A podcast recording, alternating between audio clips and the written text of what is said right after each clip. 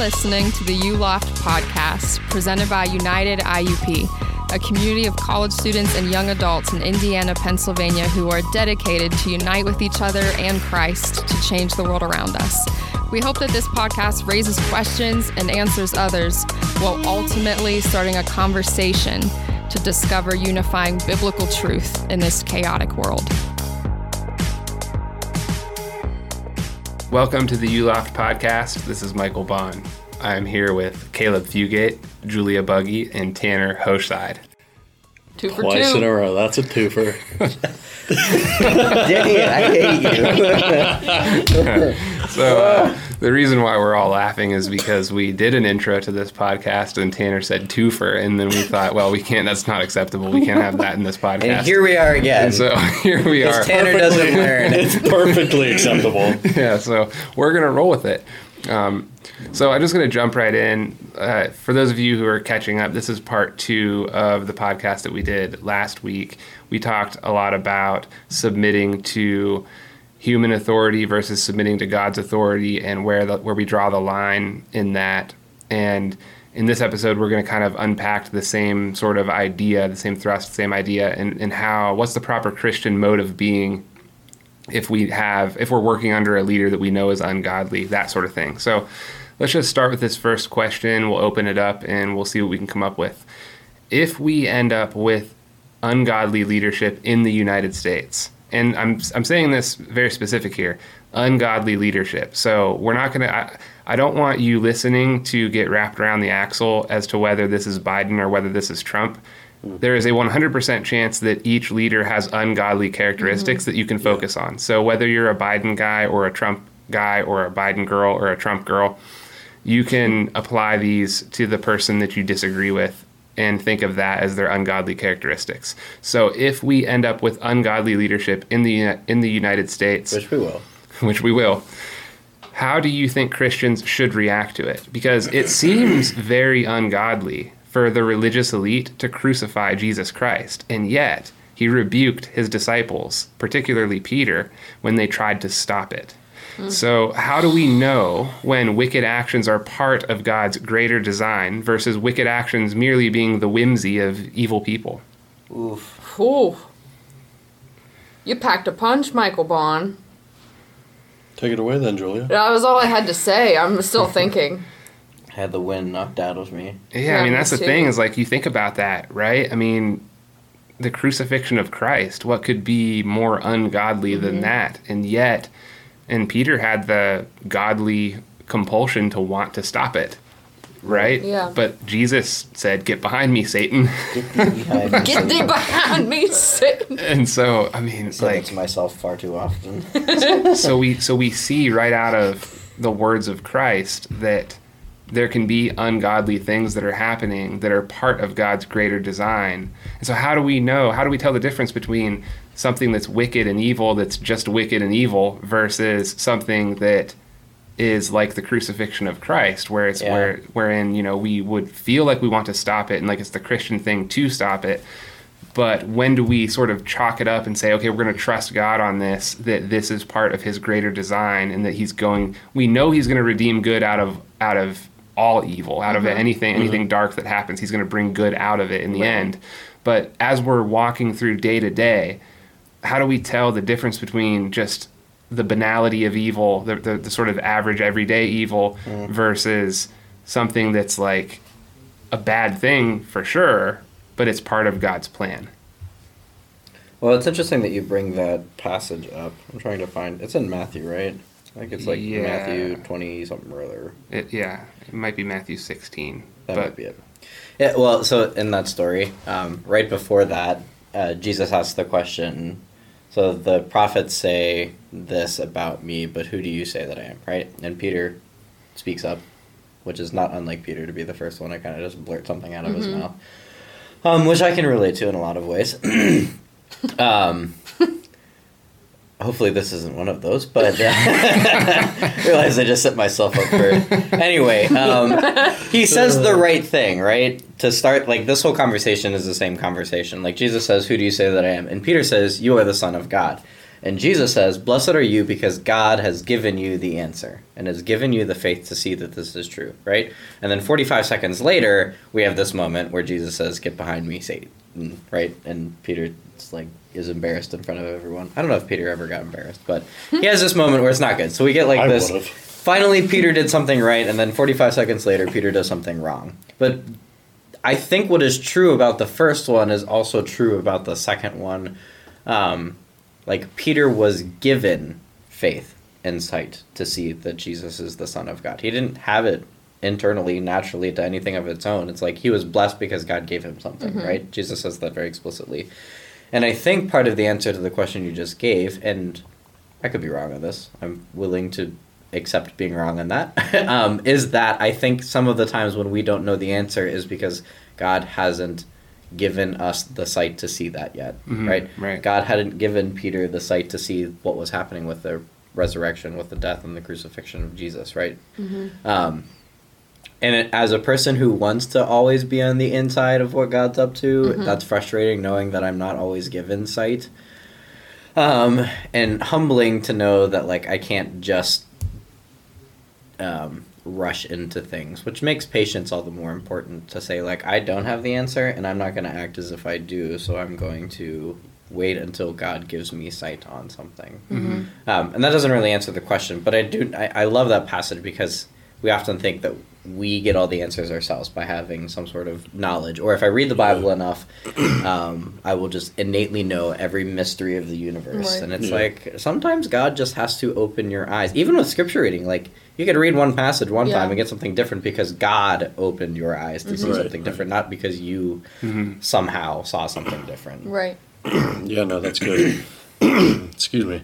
Um, I think I think I have uh, I've definitely seen that in my life, um, because you know I came I came here to Indiana to go to college at IUP, and then you know it felt like the minute I got there, my whole world collapsed around me, and was I strong in my faith then? No, I was not. I lived a typical college kid life. If you guys read my narrative, you have a little bit of an idea of what my life was like leading up to literally a little over a year ago. And as my life seemed to be falling apart all around me, all I could think was, well, why why are you letting this happen, God? Like I my thoughts were I've I've been doing what I'm supposed to. I've been good. Like what what did I do to deserve this? Looking back on myself, that's like I was an idiot.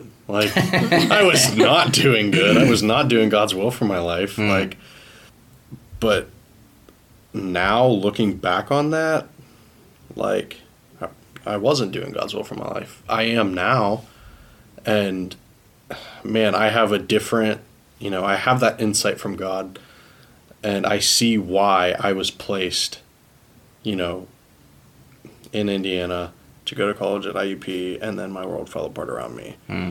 You know, I had felt like I was called to ministry since freshman year of high school, but I ignored that call because I was like, well, I don't know, like, what if I don't make money, all this stuff. So I went to college to be thousands of dollars in debt To teach music, to teach music mm-hmm. very lucrative career. That's a, like that's a profession like I could not get a job. And my siblings made fun of me for that and teased me about that but like they were totally right. And I was brought here to go to college and that all happened because you know I- did I ignore the call in my life? Yes. But if I hadn't then I wouldn't be where I am now at the summit as a resident. Yeah. like I am so grateful for where I'm at right now, especially during IUP's retrenchment. Like I just found out from a buddy of mine, um, he's in the same, like we, we were in the same uh, Major. major and the same uh, specific instrument that we wanted to focus on, our focus instrument, which was the horn. And he texted me a week ago. He's like, "Dude, I just found out that Dr. Lucas is the first one getting cut." Wow. So if I was still there, like, I would have lost my professor. I wouldn't. I would have been way worse off than I was, just a year prior. Mm. So it's just crazy to see how, having been through, you know, what seemed like the worst time of my life, you know, I have this different perspective that God has given me on that, and I'm, I'm just grateful for it. That's good stuff. Sorry, I kind of, No, it's fine. That's What was the original question? I don't even remember. I don't know, I totally anymore. rabbit was trailed. how to determine the difference between evil that God's using as an instrument for sovereign, you know, sovereign plans and His will versus just just evil. But I I'm sitting here wondering if there's a difference. Like Mm-hmm. if it's all Right. I mean, you might be right, Julia, because I think that there is no evil which is outside of the purview of Right. God's control and God's sight. Mm-hmm. And so to suggest, to make the difference between evil that is part of God's plan versus evil that is just evil, um, you almost kind of have to say for something to be just evil that it has to be something that peop- someone's able to do without God's permission or without God's right. will factoring in or without God's omniscience factoring in, hmm. right? Or so that like God can't do anything about it for Right. good in Right. that particular sense of evil. Yeah. Well, like- and, and Right. the the hard Yeah. part of the, that is it's like I mean we could spend hours and never get answers about like okay so I have free will and chose to do evil. Mm-hmm. How does that play with the like God's sovereignty and that? Right. And I'm not here to get into a. I don't think any of us are here to get into a free will You don't wanna hear me sovereignty talk in circles. argument, yeah. um, especially with a Grover. My goodness. Um, no, but yeah, it's, it's challenging, and I think part of it is, I remember it. So it was about to get real, real. Um, my so when I was at divinity school, they require you to do placements at churches over the summer or during the academic year, where you serve as an interim pastor. Um, and I remember, so I moved to rural North Carolina. Um, on a Saturday, got there late Saturday, moved in that night, and Sunday morning, at seven o'clock, I showed up at the church for a men's breakfast that they happened to have that Sunday. And I got a call saying that the grandson of one of the parishioners that goes there, who was 20, had just died 10 minutes prior um, from whatever heart related issues happened. And so I drive over there um, to the house, and the EMTs are still outside at this point because they're giving the family time. And I've never met any of these people before in my life.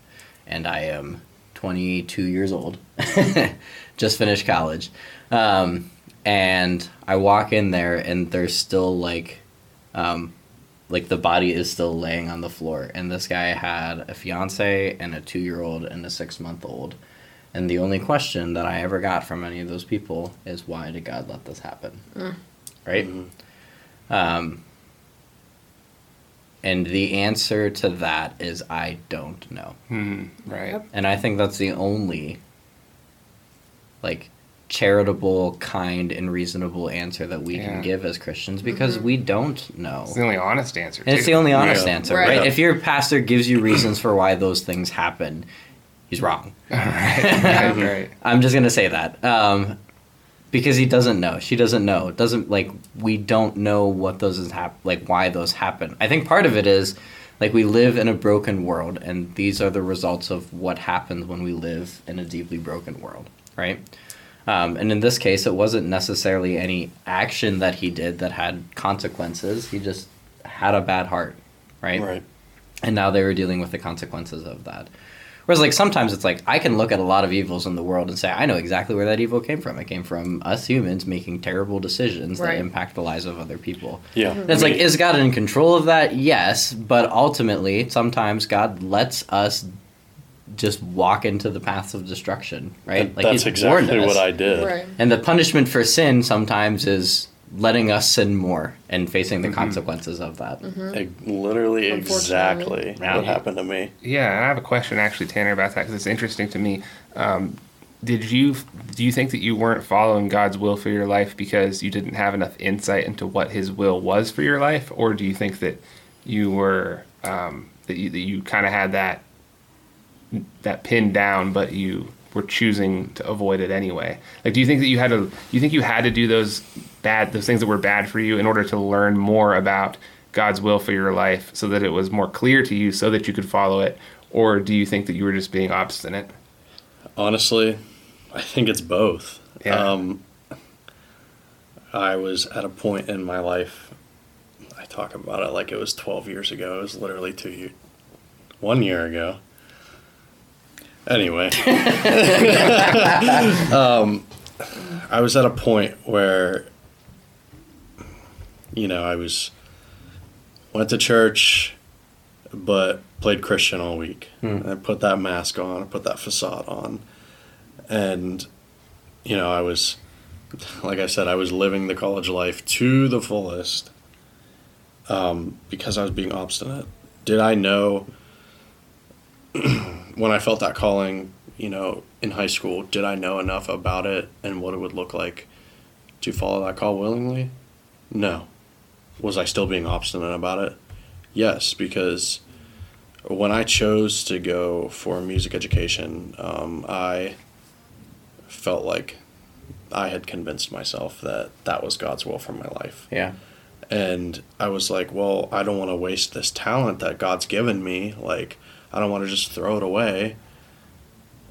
And it's funny looking back on myself thinking that because I mean, now I've been, I learned keys and I've been playing for Summit on the weekends. I've been playing Yeah. for United. I've been playing for Youth for Summit. Like, I was so worried about losing the ability to do anything music related that I focused on only what I was good at and what I thought was for what I thought was God's will for my life. And, you know, I ignored all of the other uh, gifts that I that God's given me and Mhm. you know, teachings I had learned just because I was and one, I was being obstinate, and two, I didn't really know enough. I'd say if I would, if I were to go back and just make that decision, um, straight out of high school, go somewhere, some ministry school, whatever it might be, um, I would not be the same person, and I would have a lot more um, faults and you know obstacles to overcome. Mm. Yeah, I agree. Mm-hmm. Not sorry.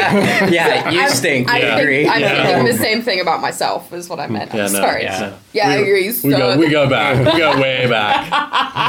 I've been uh, working through the Gospel of Mark, which is I love the Gospel of Mark, and I was just talking to another person about this because of all the Gospels, it's kind of the weird one. So like Jesus does things that you're like, why the heck would Jesus do that? Like Yeah. all the time, Yeah. um, or like it takes him twice to heal the blind man. Like he puts mud on him a first time and it didn't work, kind Mhm. of. So he had to do it again. And you're like, I don't understand this. Like a lot of weird things happen, and there's Right. like three times as many like demon cast outs. And the, I think part of it is to say like to draw attention to the fact that the world is dark, right? And like it plays on this analogy all the time that like Christ has come as light into the world. And part of the and th- I'm saying this because this has been my story too, and it, it seems to resonate with what you were saying. It's like one, you didn't know enough, but two, you were obstinate, right? And those always play hand in hand because your Yeah. obstinance, your um, willing participation in things that are not good for you, sin, um, put blinders on you so that you're walking around in the dark. Right. Right. And Absolutely. you can't know any better. Like we, you know, this really old dead guy named Origen, um, who's a theologian from like I don't know, fifteen hundred years ago, said like, even if you think you're saying the right things on God's behalf, if you're living in sin, you have blinders on and you're not seeing clearly. Mhm. And so you probably shouldn't try to give people direction to go the right way, right? And it's like I know in my life, it's like when I purposely was obstinate, even if I thought I could see, I wasn't seeing anything, Right. right? And this goes back to the like part of it you have to be given sight by God Mhm, mhm. because the only one that actually has the light to begin with is Christ, right? And so Mhm. like we naturally walk around in the dark and the world is dark if you haven't noticed. It's not a Mhm. great place. And like Right. Mark really plays on that a lot. Like I said, there's like more demons being cast out. People are more crazy in Mark. There's like weird things that Jesus does. It's more cryptic and it's more dark, and I think it really portrays what's happening in our world right now. Where it's like people think they can see, but really we're all just walking around with big old blinders on, um, saying that we're following God's will when it's hard to tell. Mm-hmm. And the more you live into that, the harder it is to see. And so, yeah, and that was my experience through college as well. It's like I thought I knew, luckily God kind of kept me on a course, even if I didn't, even if I wasn't choosing to go on that course. Um, like I was wandering around in the dark, but I happened to be wandering in the Right. right direction. It's that prevenient grace yeah, again. it is. Yeah. It is. It's Yeah. like you know, God is ca- looking out for you even when Yeah. you're just fumbling around in the dark. Yeah, and like for me, I I had gotten to a point where I was just living in my sin, and I was like, "Yeah, this is God's will for my life to be here," and like it doesn't matter that I'm drinking and smoking and sleeping around. Like, there's so much grace for me. Like it it won't Right. matter. He'll forgive me, and me right now is like. I don't want to say disgusted, but disgusted with myself. Yeah. Like, how could I even live that way? Yeah. Like, there's so much more. There's so much more to life than just living in sin. And it sounds cheesy and stupid, but literally, I have had more fulfillment in my life, more joy, more peace, all because I made. It seemed like a big decision to me to drop out of college and, you know, do what was God's will for my life, but because I made that decision, I've had so much fulfillment and peace and joy and I don't know, it's just just crazy. Yeah. Like I I've changed a lot and God has given me now the the vision to see where I was, where I came from and where I'm at Yeah. and that I can keep growing.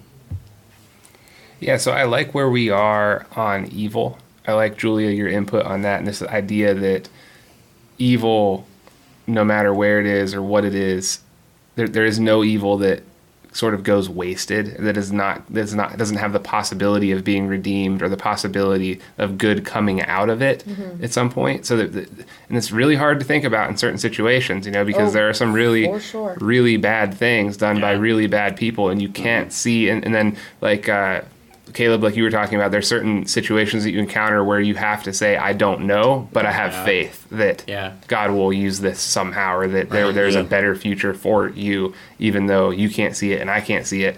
The honesty is that we don't know, but we have faith that.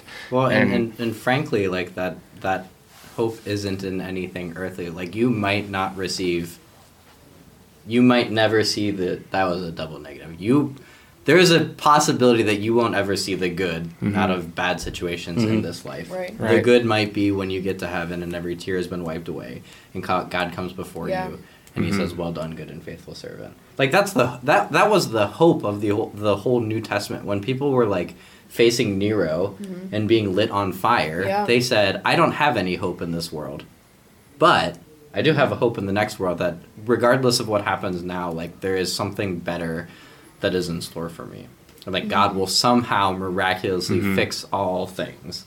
And right, and the hope is not always in this world. Right, right. And that's hard sometimes for us because Yeah. it's like we want justice on this side of Yeah. earth. Oh yeah. And it is so important to remind people of that, that this isn't the be all end all, and that if they don't see redemption in this life, that they still will see it Yeah. in eternity. Yeah. And that is, you know, if we get caught up in looking for it right now, then we can end up feeling crushed and, and Yeah. feeling like, you know, God is just depriving us of it Yeah. when really it's waiting for us on the other side. And the, and the danger of that is leading into like escapism, right? Where it's like, nah, nothing good can happen in this world, so let's just let it burn, so to speak. And it's like, no, we're mm-hmm. also called like the kingdom of heaven is also here now. So it's like we are re- our responsibility as Christians is to make this place better, Yeah. Yeah. and that's right? the, So it's like you can't just always. And there are people like this where it's like, let it all burn. I'll be Yeah. fine when I get to heaven. Right. It's like that's not the Christian calling. Right, It's like when everything's like when everything is against you at the moment and you're doesn't look like you have a lot of hope left in life. There is hope on the other side, Mm-hmm. but you should still be seeking it in the meantime to undo the evil that does exist, even if it's under God's control. Right. We're called to that. Right, right. So that's that's the cool thing. So this is the issue. This is the tricky dance that we always try to navigate, and this is the thing that I was thinking of when you're talking about Peter not having the full revelation and therefore wanting to stop the crucifixion of Yeah. Christ. So was Peter wrong to do that? Because it seems to me that like, well, look, I mean, ultimately he was wrong. Ultimately, that, that, that the crucifixion and the resurrection needed to happen. And so for Peter to want to stop that was not the right thing. But in the moment, if you don't have all of the information, mm-hmm. do we try to stop and undo the evil anyway? And accept humbly accept the rebuke when we find out that okay we, we didn't we didn't have what we needed to have to understand the situation Yeah. and so therefore we're just going to accept grace and move on like i, I don't I'm, I'm a little uncomfortable with the escapism like you, what you were talking about where it Yeah. seems like it's so easy for people to just be like well you know i'm a limited person i god's all powerful and i'm not so i'm just going to float Sin through big life so and- that grace may abound. yeah, yeah, yeah, yeah. Right, right. So, um, so do we do we default to trying to stop and undo evil where we see it, and then just have the humility to accept it when those actions, those preventative actions, or or those corrective actions that we undertake turn out to not be the right thing? Is Yeah. that is that the right way of approaching it? Do you guys think? I think yes. I think yes, also. Yeah. And it's like weird as a pastor to say, nah, maybe this isn't weird. I don't know. Um, like you're, we're not perfect, and therefore we don't have perfect vision, and therefore we make decisions to the best of our ability with the guidance of the Holy Spirit. Mm-hmm. And sometimes we read that wrong, and sometimes we sin. And I, I mean, the so the you know father child analogy is used obviously all throughout scriptures, and it's like you want your children to make decisions on their own. Any good parent wants their children to be able to make, and sometimes they don't make the right decisions, right? Um, but there was still something gained from making that decision and learning that it was the wrong decision, right? And luckily, we serve an all gracious God who, every single time that we make the wrong decision, there's forgiveness. Now, like I said, should we sin so that grace may abound? No, that you know, Paul would say that's a horrible, detestable theology to live under. I can attest to that. Um, yeah, but it's like you know when you. The point of Christianity is not to put you into a state of fear where you're worrying every single day. Did I make the right decision? Did I make the wrong decision? The point of Christianity is for you to rely on God to say, "I'm going to step in faith that this is the right way, and if it's not, believe that you're going to correct me, and me be okay with that, Yeah. and change Mhm, course." right, right, right. Like that's that's the and we said this last time. It's like that's the it's just gaining relationship Right. with the person. Yeah, you're gonna screw up. Um, and it's not okay to screw up, but it is okay to move on from that. Right, right. Right. I was um, one of my favorite professors from school. I wrote a book that I'm listening and reading right now. Um, and she had said something along the lines if you want to know God, um, turn the pages more slowly, right? In the book, the Mhm, Bible, mhm. right? Because we spend so much time, we read through the book. But if you really want to know God, like, be patient, s- sit with Him for a while, right? We don't sit with God for a while.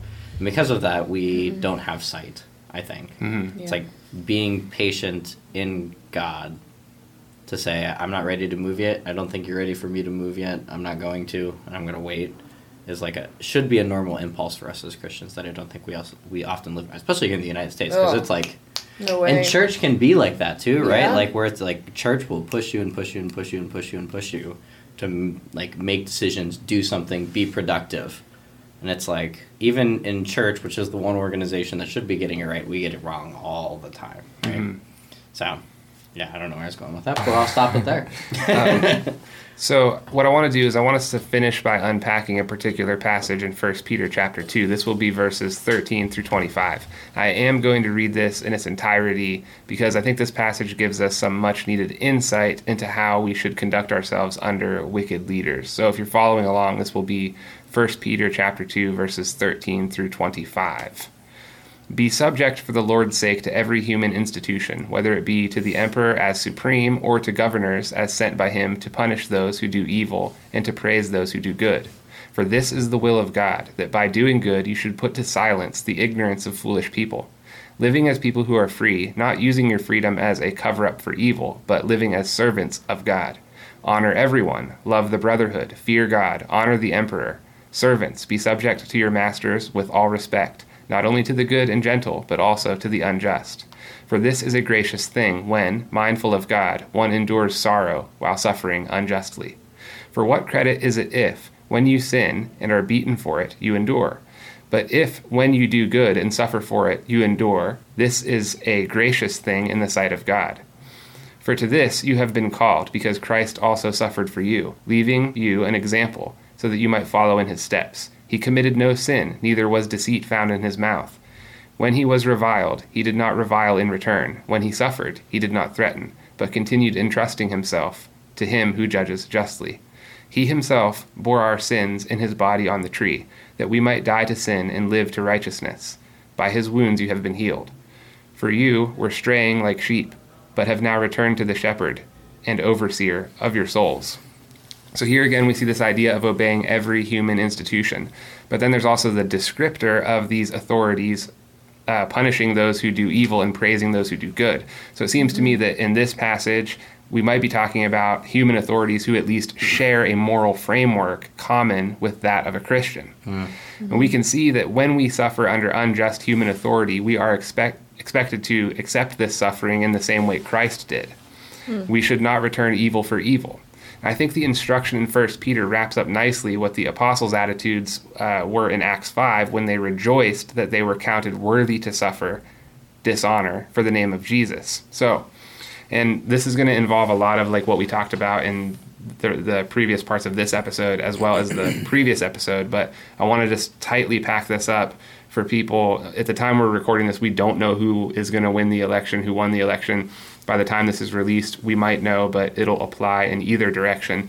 And so I'd like us to sort of give a nice summary, a nice little practical synopsis of what is the right mode of being uh, if the election for a Christian, if the election does ends up not going your way, what is the proper response? Do we become Christian activists, or do we humbly and solemnly mind our own business as we continue to worship and honor Jesus Christ both corporately and in our personal lives? So, how do we respond? Imagine the election goes not the way that we want it to. Whether you're listening and you're you want Biden or you want Trump, imagine it goes not the way you want it to. It goes in the wrong way in your eyes how how do you as a Christian respond? What sort of mode of being do you take up in the next four years as you walk through life and try to be the best follower of Christ that you can be? Mm. Man, hmm. I said it last episode. I'll say it again. I mean, no matter who wins, um, you know, if the opposite person that I want wins, I'm gonna pray for them just as much I would as I would pray for the person that I want to win. Because no matter what, we should be praying for whoever is in that position as president of the United States. Mm-hmm. Like, that person has a lot of stress on them. They have to make a lot of decisions that can be difficult for a lot of people. And I really think that we just need to be praying for them all the time. Uh, again, it sounds so simple and so easy, but prayer is so important right but the heart behind it is really good because yeah, exactly. wh- whoever whoever wins office they're piloting the aircraft that all of us are stuck on and so wishing that person to fail seems mm-hmm. to me to be even if you're not a christian that's a stupid idea exactly and so like i like the idea of uh, wanting to work and pray so that this person becomes the best Christian leader they can be, even if right mm-hmm. now they're not a Christian. Yeah. That we yeah. shouldn't give up hope on them. That we should we should work and we should try and we should influence and we should pray and we should seek that they become the best possible leader that they can be mm. in that office. And yeah man, that's wild to think about because yeah. you, you spend, I mean, they've been talking about this election for like 600 days or something like that. Mm-hmm. And you spend all of that time when you still have hope that your guy is going to make it. You mm-hmm. spend all of that time in opposition to the other one. And then when mm-hmm. you lose, and then you see, uh oh, you know, my enemy now has power that's just then you have to totally shift that perspective around because that mm-hmm. that person's not your enemy and maybe it would be, would have been better not to look at them as your enemy to begin with well, yeah, yeah, so. yeah, yeah, but we're so bad at that. a lot of right? us do though mm-hmm. i wish that's where mm-hmm. my mind went first i was thinking of jesus in the garden of gethsemane whenever he's asking for this cup to be passed from him all the suffering the crucifixion and he has that very human moment of anguish and like understanding his father's will but not wanting it to pass. Um, and then in the end, after three times, he says, Not my will, but your will be done, and essentially walks towards the crucifixion. And that's a really extreme example. But um, relating that to the election, like, God, let it be my way. Like, please let this be uh, the case. I you can be glorified through my candidate. You can be glorified through the person that I want to win. My my person is the right person to win. This this person is going to serve you way better than than the other candidate. We get stuck in that, and if your opposing candidate wins, um, I'm tangibly thinking to myself like, okay, not my will be done. I know that this election isn't outside of your hands and I will walk forward not into my crucifixion, but I'll walk forward into whatever new laws are placed, whatever new mm-hmm. people I'm going to run into, whatever riots are going to happen and just try to be guided by the Holy Spirit and mm-hmm. all of that mm-hmm. with all of the fruits of the spirit that we talked about earlier. Yeah. for sure. Yeah, I mean, I I uh, I love this idea. It's like, we're- we're- Michael was yeah. looking at me like I had a response, but I didn't. It's so so, it's, it's so crazy because um, we had all- to stare down. yeah, we're, we're all laughing because that's the, like the first time in probably four or five podcast episodes that Caleb hasn't had I any. was like, Wow. it's speechless. I- yeah. Yeah. Um, so that's, but we really did drill down, I think, on the right way of thinking about this, which is that, look, you might lose. I mean, if th- there's actually a 100% chance that you're going to lose one way or the other. Like it's it's 50 50. Like you either wanted one guy and you're going to lose if the other guy gets it, or you wanted the other guy. So like there's going to be a- what I'm trying to say is there's going to be a lot of Christians who are have lost, and by the time this is released, they might have already lost. I I actually kind of hope they would have already lost because otherwise it would be like two weeks that we've been deliberating who won the presidency, and that seems pretty Not great. stressful. Yeah. Yeah. Um, so just to distill all of this down to like a thesis statement, um, this is what you can take away from this, and this is what you can go forward with. If you find yourself living under a leader who you didn't want, who you don't like, who you thought was your enemy, shift your perspective and do the best you can to influence them and help guide them and help work towards bringing out the best qualities that they have. Because mm-hmm. even the even the person who you dislike has some godly qualities. So Yeah. focus on those. Help those things flourish and pray for them and continuously pray for them. Pray for their success because their success their godly success is also your success. Mm-hmm. And so have that positive mindset and maybe above everything else just have faith that God is still in control and that you don't need to lose your sanity over this and that he's going to work all things out for good in the end. Does anybody have any final thoughts? No, I think you wrapped that don't. up better than I Just could might have. not be till the very end that the good comes about. Yeah, so that, and that's Yeah. a really important be thought. and- patient. Right. For sure, for sure. So Fruit of that's the spirit, baby. Anything left? Yep, fruit of the spirit. I don't know what that has to do with You this. said be patient. oh, okay. Gotcha. Okay. Any of the final spirit, baby. thoughts? Have Works. fruits. yeah, fruit, fruit of the spirit. Eat mic your fruit drop. and vegetables. Sorry, I'll stop talking. No, it's great. Oh yeah. It all makes sense if you wanted to, I suppose. Yeah, right, right. So um, that brings us to the end of part two of these episodes, these last two episodes. So I'm really happy that you guys joined us. I just want to remind you again to come out for United. It is 7:27 p.m. Tuesday nights at the Indiana Theater in Indiana, PA. There's the woo woo. So um, it's a really good time. you'll, I promise you'll enjoy it. Get out there. We hope to see you. Do we have anything else that we need to plug? I think this is the end of We Need a King, right? Yeah. The Yeah. end of that series. We're going into what I thought was going to be called Kingdom Culture, but I think it's going to be called Counterculture now. It'll Something be, like that. I really Yeah. Yeah, I it'll know be, that. I um, helped plan it. it'll be a series based on, uh, I believe, it'll be a series based on things that people assume are biblical truth, but aren't aren't actually, and going through the. Uh, the sticky situation that that is, Mm. just like phrases and idioms that we throw around that That's aren't really actually cool. Biblical. So hmm. I am pretty sure that's what that's about. Yeah. No, I that's- think you're right. Okay, That's, okay, that's really cool. Great. Coun- counterculture, be looking out for it. It's going to be really good, and I think you're going to enjoy it. Thank you all for joining us for the ULoft podcast for this episode, and we will see you in the next episode. Thanks for listening to the ULOF podcast presented by United IUP. If you would like to join our community, visit unitediup.com or follow us on Instagram at UnitedIUP. United meets every Tuesday at 7:27 p.m. in the Indiana Theater located at 637 Philadelphia Street in Indiana, PA. Come live united.